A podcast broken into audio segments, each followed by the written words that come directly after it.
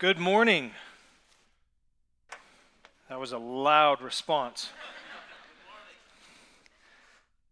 Uh, my name is Jeff Nine. Uh, if we haven't had a chance to meet, I would love to, to get to meet you. I'm one of the pastors here, uh, and, and it's just an honor to, to be able to be with you this morning. Um, uh, we, we're going to be diving into this text, and I just want to start by saying this that, that living in the Bible Belt, living in a, in a space that has for years been we could just say culturally Christianized in many ways, not maybe in every way, but in lots of ways. There are certain there are certain stories from the Bible that we've probably heard that uh, we've heard so often they become so familiar that sometimes we actually miss we actually miss the, me- the, the depth of the message of what they're, they're saying to us. And this is, I think, one of those texts. There are, these, are, these are three short little snippets that if we're not careful, we actually miss a, a, a, beautiful message from God and an invitation from the Lord. So I'm going to pray for you. I'm going to ask you to pray for me as we vi- dive into this text and ask the Lord to, to speak to us. God, would you teach us today? Holy Spirit, uh, we're asking that you would help us see Jesus with more clarity than when we walked in the doors. We can, we can read these words of Scripture, we can, we can hear them read, but we need you, Holy Spirit, to work in our hearts to actually comprehend and understand them. So, would you do that? I pray. Pray this in Jesus' name. Amen. I don't think it would be too out of line to say that most of us in this room, at one level or another, want to be king. Now, you may object and go, I want to be queen. That's fine. That, that what we want is we actually want to be the sovereign over our domain. Now, some of us are, are, are, are cautioned enough to not go, not actually want to be responsible for other people. Like, I don't want to be king for them. That's a lot of pressure. I don't want to be king over a geography. Some of you are power hungry. You're like, yeah, I want to rule the world. Um, we need to have a different talk after this service. But we want to be king at least over our domain. That in many ways, what what we don't want as humans is somebody to tell us what to do.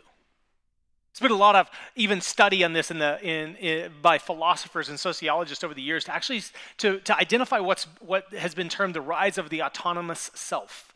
The idea that uh, Western modern uh, humans, they want control. They want autonomy. We want freedom from constraint. I don't want you to tell me what to do. I won't tell you what to do. You be king or queen of your domain. I'll take care of mine. Right?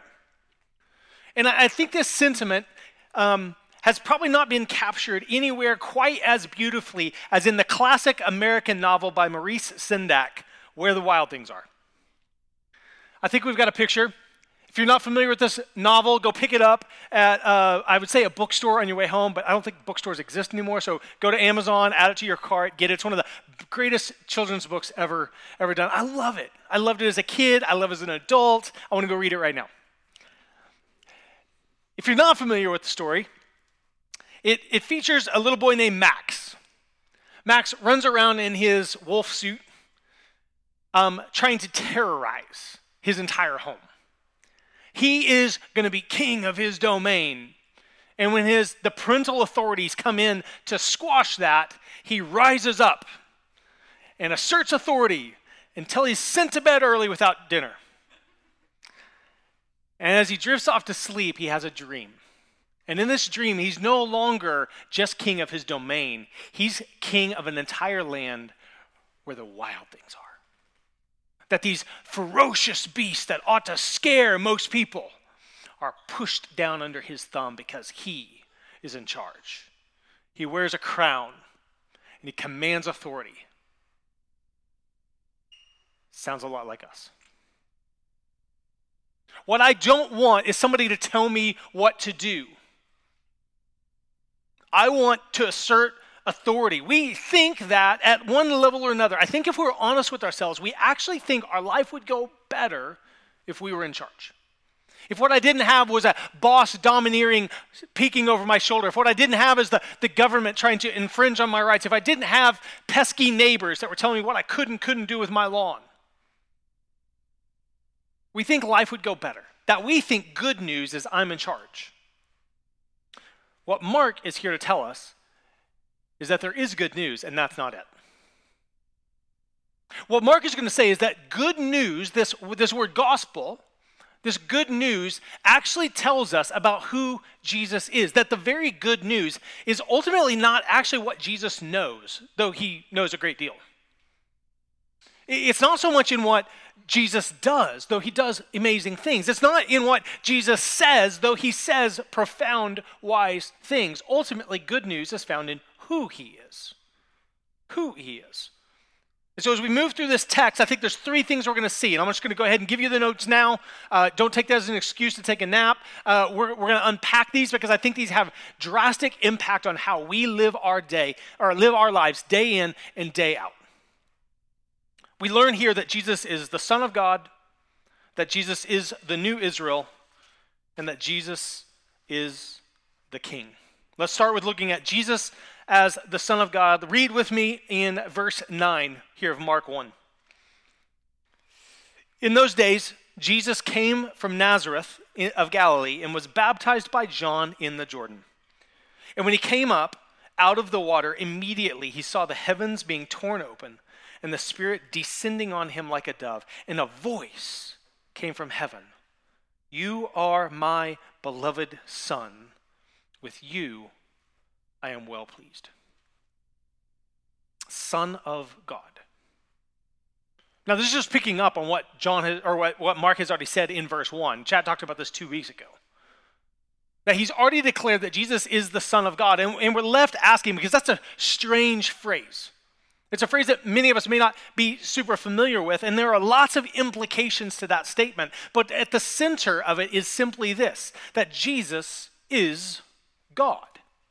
Jesus is divine. Or to say it, Jesus is God in flesh. The Bible's clear on this. Jesus is not stepping into Galilee at this moment. He's not standing in this place being baptized as some kind of um, guru. He's not coming as just a, a prophet who's got a better message than the prophets before. He, he's not standing as some highly enlightened religious zealot. No, no, no. The Bible is declaring that Jesus is God. Now, I don't, I don't know, I don't, it doesn't matter how much you know about the Bible or how little you know about the Bible. It doesn't matter in, in this case whether you are not yet a Christian or whether you've been following Jesus for decades, that phrase should shock you. Because there's no religion, no worldview, no philosophy that's ever made that claim that God came as human and dwelt among us. Only Christianity makes that claim.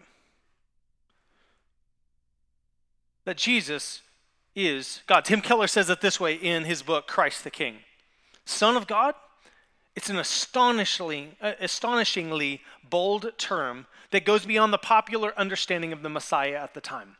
It's a claim of outright divinity. Mark then raises the stakes all the way and makes the ultimate claim. By quoting Isaiah's prophetic passage, Mark asserts that John the Baptist is the fulfillment of the voice calling out in the desert. That's the passage we talked about last week. Since Mark equates John with the one who would prepare the way for the Lord, by clear inference, he means he is equating Jesus with the Lord himself, with God Almighty. The Lord God, the long awaited divine king who would rescue his people, in Jesus. They are somehow one and the same person. Now, at the center of the Christian faith is this mystery of the Trinity that God is one God in three persons. God the Father, God the Son, and God the Spirit. One God, three persons. Not, not more one than three, not more three than one. Three persons, one God, eternally existing in a mutual relationship of perfect, self giving love, harmony, and unity. But as we see this Trinitarian God in this chapter, something else rises to the surface. There's something else that happens in this baptism because what we see is we see God the Father speaking, we see God the Spirit hovering or fluttering like a, like a dove, it says, and we see Jesus, the Son of God, from this point on, go on and do many things throughout creation. Now, to the Jewish mind of the first century, this immediately brings to mind Genesis 1. In Genesis 1, what you see is you see a picture of God speaking, the Spirit of God hovering or fluttering, and the Word of God going out and creating. God speaking, the Spirit fluttering, the Word creating.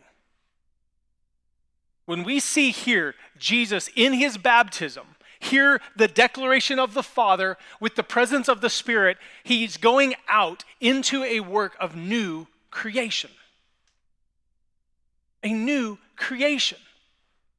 God didn't God didn't create everything and then just like hang up the creator. He didn't, he didn't take that title off. He comes to us as a God of new beginnings, a God of creation. Central to this is the fact that if, if Jesus is who Mark is claiming he is, then God didn't send us an aide or an assistant or a lieutenant. He came. When we look at Jesus, we see God. Guys, God didn't pawn you off on a subordinate. Some of you are carrying in this morning weights and burdens that, that may be making you feel like you're about to crack. And sometimes, as we engage in this, eh, or as we pray, we can feel like God somehow has forgotten us or has, has sent us a cheap substitute. But the promise of this text is no, that God Himself is with us. God Himself is for us. That is good news. But the question that we have to we, we face when we think about Jesus as God is we can sometimes, I think, get to this point of feeling like, is God maybe aloof or unaware? Is there some sense in which God is actually a, a, a, a sheltered sovereign hiding behind the gates of his kingdom, palling around in a castle, while he doesn't actually know what it's like on the streets? Not tension brings us and drives us to the second story of Jesus as the new Israel. Look at Mark 1, verse 12. The Spirit immediately drove him, Jesus, into the wilderness. So as soon as his baptism is done, the Spirit who comes and hovers and flutters like a dove now sins. It says drives even. Drove him out into the wilderness. And he was in the wilderness 40 days being tempted by Satan. And he was with the wild animals and the angels were ministering to him. Now, this forces a, a question that we have to wrestle with, and, and that is this How can God be tempted? I mean, look, you, could, you can tempt me. Uh, my, my family and I joke around the one thing that you could tempt me with is a really nice Tesla. I mean, one of the nice ones, the self driving ones, and the faster ones, like top, top, top, right? You could, you could tempt me pretty good just name, you may not like a Tesla, that's fine. Put, put your favorite thing in there that would entice you. Well, the reason that that's enticing to me is because I don't have it. I got an O2 Camry. I'd say it's beautiful, but it's not. That, that, that I, I'm tempted because there's something out there that I want to have that I don't have. So here's a question How can God be tempted if God has everything? If God is perfectly content in himself, self or fully satisfied in the intertrinitarian relationships, Father loving Son, Son loving Spirit, Spirit loving Father. How? Simply put, it's because in the person of Jesus, God took on human flesh. Jesus is God, yes, but he's God in flesh, both fully God and fully man. It's important to note Jesus is not some weird Superman Clark Kent figure where he puts on the glasses and he tries to act like he's normal. That he's not pulling off some kind of sleight of hand. He isn't pretending to be a human. Jesus isn't pretending to be human, putting on some kind of a, a man suit to look like, he, like, look like he's not out of place. It actually tells us that the very creator of the universe took on flesh and became human. If that doesn't shock us, we've become too familiar with this. Gregory of Nazianzus says it this way What he was, he continued to be. In other words, Jesus was God and continues to be God. And what he was not, he took to himself. He took on human flesh. So, what we're saying right here is that Jesus didn't stop being God to become human. And he didn't pretend to be human so he could stay God. He is God and man. It's critical for us to understand this. Because if not, we can fall into the trap of thinking that maybe Jesus is just pretending to be tempted. Maybe he's just playing like he actually is impacted. That, that, maybe he doesn't really understand what it's like to be human. Maybe he doesn't understand my hurt, my pain, my longings. Maybe he's unaware. Maybe he, maybe he doesn't really know what it's like to suffer. But this text tells us otherwise that God knows what it's like to suffer. He knows what it's like to question. He knows what it's like to cry. He knows what it's like to fear. He knows what it's like to want because God took on human flesh. This text positions the wilderness almost like a battleground. Sin at active war against Jesus, wanting to destroy him. Jesus doing battle, but in the very place where we lose to the war with sin, Jesus wins. In the very place that we find defeat, he finds victory. And it's that victory over the temptation in the wilderness that gives us hope for a future redemption. That, that, that, that if it, our hope is not that if Jesus did it, maybe we can figure out how to do it. Our hope is this our hope is that because he had the victory in the wilderness, and because I'm united to him by faith, his victory becomes my victory. But make it no mistake, he was tempted, and yet he did not fail. It also, again, to the first century Jew, this story of this temptation brings immediately to mind Israel after the Exodus. So in the in the Old Testament, in the in the book of Exodus, we find God's people have been taken as slaves in Egypt, and God says, "I'm going to rescue you and draw you out of Egypt and take you into a promised land." But between the Exodus out of Egypt and their entrance into the promised land, they spend 40 years in the desert being tested. 40 years in a desert desert, finding temptation at their heels, left and right. And you know what Israel did in the, in the wilderness? Utterly failed. Utterly failed. What Jesus is doing is stepping into the place where Israel failed, where we fail, and not failing. He restores Israel. He, he reimagines this story. He steps into the place of Israel and does what Israel couldn't do. He steps into the place that you and I find temptation and does what we can't do. He finds hope where we find despair. That Jesus here stands as a new Israel leading us into a new Exodus. A new Israel leading us into a new Exodus.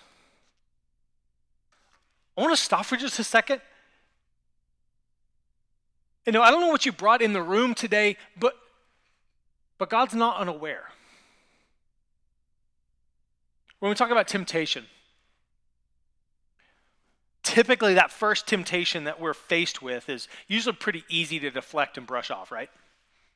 That first idea or thought of something that we shouldn't have or shouldn't do like at, at first it's pretty easy to just go, yeah, I'm not going to do that. But but over time, sometimes the, the temptation ratchets up, and we find ourselves in a place in which we want a thing more than we wanted it before, or we, we feel like we need a thing that we don't have, and we need it more than we did, and we find ourselves more and more tempted. The temptation becomes stronger, and at a certain point, what do we do? We give in. You win, temptation, you win, I, I give up. But what happens if you don't give in? The temptation gets worse, doesn't it? It ratchets up, it gets harder. I want to say this Jesus doesn't just know what it's like for you to face the temptation you face, He's faced temptations you've never even imagined. He's faced suffering you've never understood. He's faced betrayals that makes our betrayals pale in comparison. That Jesus knows what it's like. He knows what it's like. So what? So what, Jeff? Jesus is God, took on human flesh, he knows what it's like to tempt. So what? The story's not done. Look at verse 14 and 15. Now, after John was arrested, Jesus came into Galilee proclaiming the gospel of God and saying, Listen, the time is fulfilled and the kingdom of God is at hand. Repent and believe in the gospel. You see, God is not just, Jesus is not just the Son of God, and He's not just a new Israel, but He's King. Because we're left asking this question how can Jesus say to the people around him that the kingdom of God is at hand? Because if you know the history, what you know is that Israel has found themselves back in the land that God had given them, but they're under Roman occupation. In a place where they ought to find freedom, where they ought to be kind of able to, to stand on their own two feet, they have another country that has come in and crushed them and pressed them down. Israel, once, once a glory filled nation, has now been diminished to a backwoods province on the backside of the Sea of Galilee. Kingdom of God is at hand. How can you say that? The Romans are at our throats. You may say, the kingdom of God is at hand. How can you say that? Because of my diagnosis. Feels like it's going to get the last word. How can you tell me the kingdom of God is at hand? Have you seen my checking account? Do you know what the relationship is that I have with my father or my mother or my kids? Do you know what's like where I live? Because that doesn't look like the kingdom. Jesus declares this in a place in which it didn't look like the kingdom of God. And yet, Mark is very, very clear, and he doesn't apologize. Jesus isn't a partner or a helper, he's a king. The reason that Jesus can say the kingdom of God is at hand is because he, the king, was standing right there. That's why he can say that. That the sovereign God of the universe is standing right there. Listen, there is nothing in creation that Jesus bends a knee to. There's not anything in creation that Jesus says, You got it, and backs off. There's no situation, there's no pain, there's no fear in which he yields. And yet, everything in creation will now or one day bow the knee to Jesus. He is the sovereign king. And he's not just sovereign and powerful, he's good. But we find ourselves in places where what we want is we want to be king. We resonate with Adam and Eve, who in the garden, when God gives them a perfect dwelling place, still wants more because they want to be what Max wants to be. Lord, where the wild things are. And so they rejected God as king and set themselves up as king. They took his crown, put it on, said, That feels good, and jumped onto his throne and tried to pretend to be in control. And the only thing that came after it was death and destruction. Israel, over and over and over again, would raise up kings and put their hope in kings, hoping that someday somebody would be able to use power in a good way, only to be disappointed over and over and over and over again. This king is good.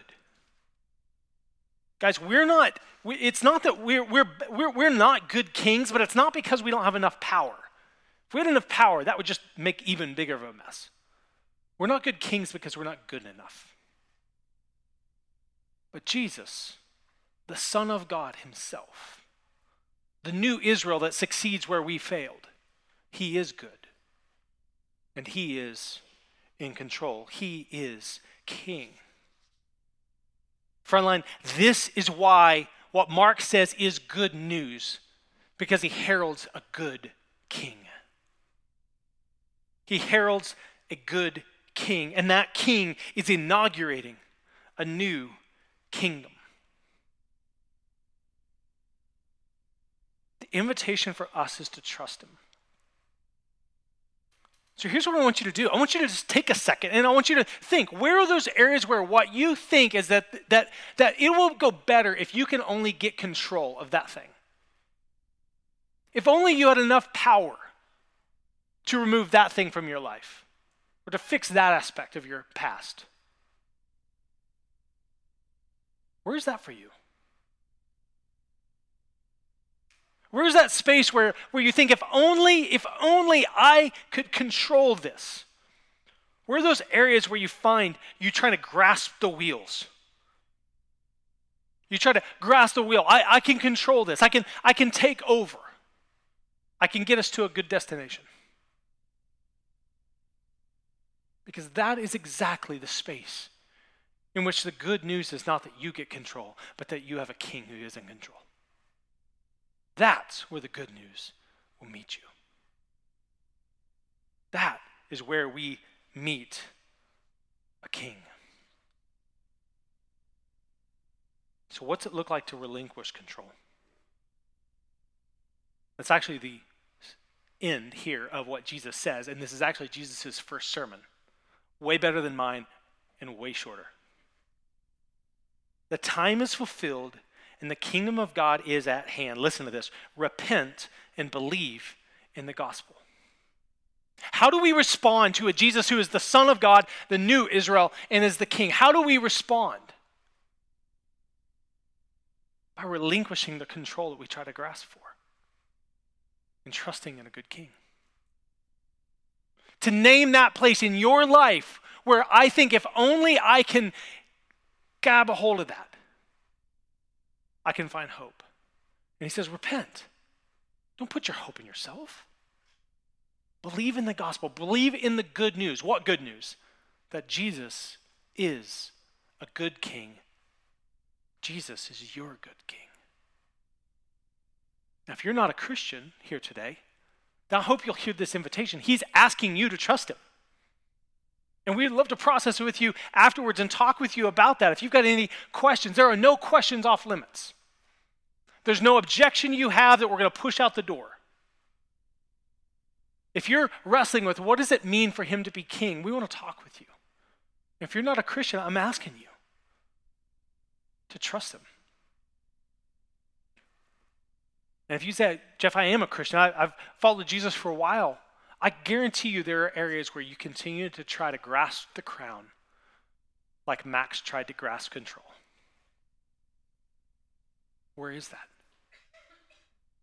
Because God's call to you is the same as to anyone to repent and to believe that He is a good king.